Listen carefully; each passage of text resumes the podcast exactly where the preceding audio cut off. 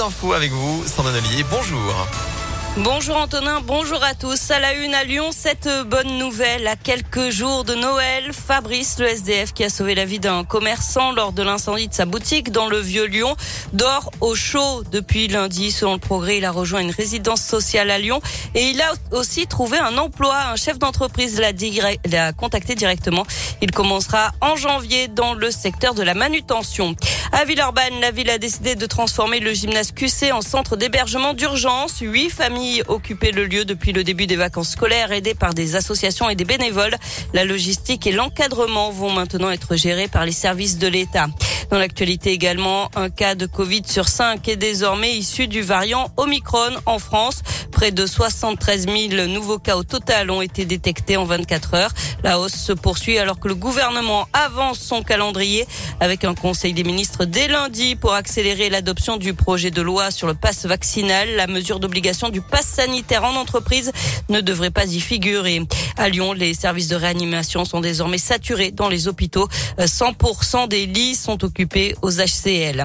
Un trafic de drogue démantelé à Écully. Les policiers ont saisi 6 kilos de cannabis et trois armes de poing vendredi dernier. Un jeune homme de 23 ans a été interpellé et présenté au parquet hier. Le procès de deux membres présumés des Dalton, ce groupe de rap qui multiplie les actions à Lyon ces derniers mois, des rodéos notamment, mais aussi des tirs de mortier sur la police pendant une émission de télévision dans le quartier de la Guillotière. C'était fin novembre. Pour ces tirs, c'est pour ces tirs que deux hommes sont jugés aujourd'hui. Le procès avait été repoussé une première fois car l'un des suspects avait refusé de quitter sa cellule. Et puis un drame hier soir à Saint-Pierre-de-Chandieu.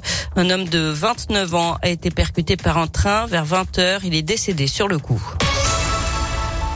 On passe au sport avec du foot et dernier rendez-vous de l'année pour l'OL.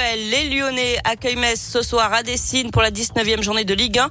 Victoire impérative pour les Gones, 13e du classement et qui reste sur 4 euh, matchs sans victoire, toutes compétitions confondues.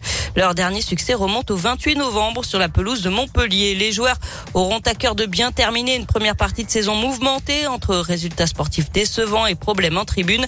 L'OL retrouvera son public ce soir dans un contexte particulier puisque le club souhaite porter porté plainte contre ses supporters les plus violents suite aux affrontements en tribune contre le Paris FC vendredi. Pour autant, l'entraîneur Peter Bosch est ravi de retrouver le public lyonnais sur qui il compte beaucoup ce soir. Il y a une grosse différence quand avec public, avec nos supporters et sans. Et j'espère vraiment il, va montrer l'OL, ils ont super supporters qui sont là pour leur équipe, qui donnent tous pour leur équipe et qui va montrer ça. J'espère ça aussi pour mes joueurs qui, qui besoin de ça aussi j'espère qu'il y a une super ambiance dans notre stade.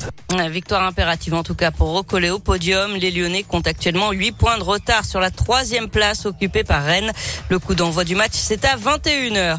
Et puis ce soir sur M6, c'est la finale de l'émission Incroyable Talent avec des Lyonnais parmi les finalistes, le groupe de danse d'Asquad.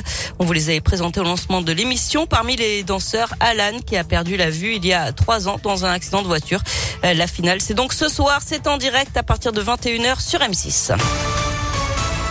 Merci beaucoup.